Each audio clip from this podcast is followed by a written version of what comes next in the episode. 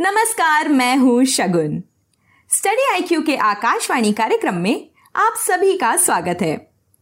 आज हम आपके सामने बीते हफ्ते की वे जरूरी खबरें पेश कर रहे हैं जिनसे परीक्षा में सवाल पूछे जा सकते हैं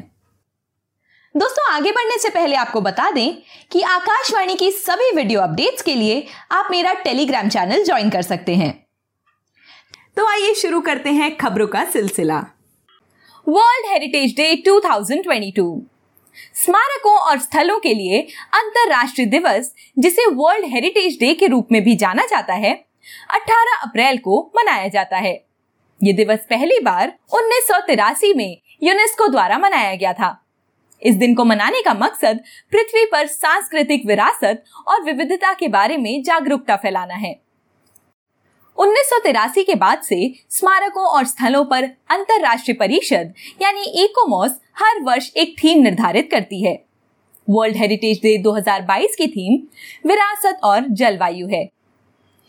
भारत में कुल तीन स्मारक और स्थल हैं। इनमें से 40 को यूनेस्को की विश्व धरोहर स्थलों के रूप में नामित किया गया है जिनमें ताजमहल अजंता गुफाएं और एलोरा गुफाएं शामिल हैं। बढ़ते हैं अगली खबर की ओर lieutenant general Manoj Pande appointed next army chief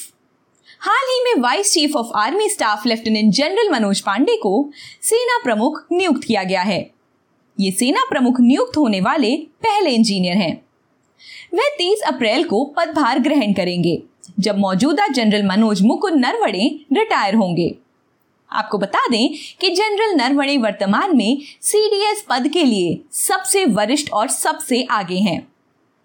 सेना प्रमुखों का कार्यकाल बासठ वर्ष की आयु या तीन वर्ष जो भी पहले हो जबकि चीफ ऑफ डिफेंस स्टाफ के लिए आयु सीमा पैंसठ वर्ष है जिसमें कोई निश्चित कार्यकाल परिभाषित नहीं है लेफ्टिनेंट जनरल पांडे को दिसंबर 1982 में corps of engineers the Bombay sappers में कमीशन किया गया था उन्होंने एक फरवरी को वाइस चीफ का पद संभाला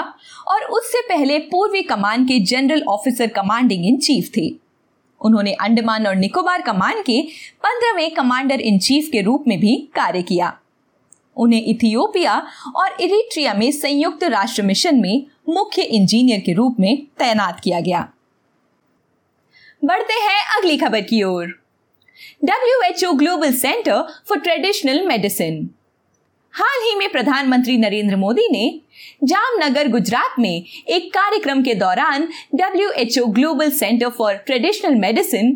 यानी जी सी टी एम का उद्घाटन किया है इस दौरान विश्व स्वास्थ्य संगठन के महानिदेशक के साथ ही मॉरिशस के प्रधानमंत्री और केंद्रीय आयुष मंत्री मौजूद थे इस कार्यक्रम में नेपाल बांग्लादेश और भूटान प्रधानमंत्रियों ने वर्चुअल रूप से हिस्सा लिया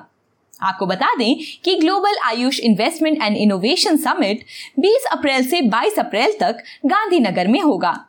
शिखर सम्मेलन का मकसद पारंपरिक चिकित्सा के क्षेत्र में निवेश और नवाचारों को बढ़ाना है ये दीर्घकालिक साझेदारी को बढ़ावा देने निर्यात को बढ़ावा देने और एक स्थायी पारिस्थितिकी तंत्र बढ़ाने का प्रयास है global centre for traditional medicine यानी G S D M W H O और भारत की वैश्विक स्वास्थ्य के प्रति कमिटमेंट को दर्शाता है जीएसटीएम पारंपरिक चिकित्सा उत्पादों पर नीतियां और मानक निर्धारित करना चाहता है देशों को एक व्यापक सुरक्षित और उच्च गुणवत्ता वाली स्वास्थ्य प्रणाली बनाने में मदद करता है देखते हैं अगली खबर I N S Vagsheer Bharat को अपनी छठी स्कॉर्पियन श्रेणी की पनडुब्बी आईएनएस वाक्शीर मिल गई है मुंबई में मजगांव डाक ने अब तक प्रोजेक्ट पचहत्तर के तहत भारतीय नौसेना को चार स्कॉर्पियन श्रेणी की पनडुब्बियां दी हैं INS Kalvari INS Khanderi INS Karanj और आईएनएस वेला वाकशीर का नाम मछली के नाम पर रखा गया है जो हिंद महासागर में गहरे समुद्र में रहने वाली एक घातक शिकारी मछली है आईएनएस वाक्शीर समुद्री परीक्षणों से गुजरेगी और मार्च 2024 तक नौसेना के बेड़े में शामिल हो सकती है आईएनएस वाकशीर एक डीजल इलेक्ट्रॉनिक पनडुब्बी है ये anti surface war anti submarine war खुफिया जानकारी इकट्ठा करना माइंस बिछाना क्षेत्र की निगरानी आदि जैसे मिशनों को अंजाम दे सकती है हमले को एक ही समय में पानी के भीतर या सतह पर टॉर्पीडो और tube launch anti ship missile दोनों के साथ लॉन्च किया जा सकता है देखते हैं आखिरी खबर अर्थ डे 2022 22 अप्रैल को हर साल मनाया जाने वाला पृथ्वी दिवस पर्यावरण की रक्षा करने क्षतिग्रस्त परिस्थितिक तंत्र को बहाल करने और अधिक टिकाऊ जीवन जीने के लिए एक रिमाइंडर है ये दिवस पहली बार 1970 में मनाया गया और 2022 में इसकी बावनवी वर्षगांठ है पृथ्वी दिवस 1970 को पहली बार संयुक्त राज्य अमेरिका में मनाया गया जब उन्नीस के साता बारबरा तेल रिसाव के विरोध में लगभग 20 मिलियन लोग सड़कों पर उतर आए थे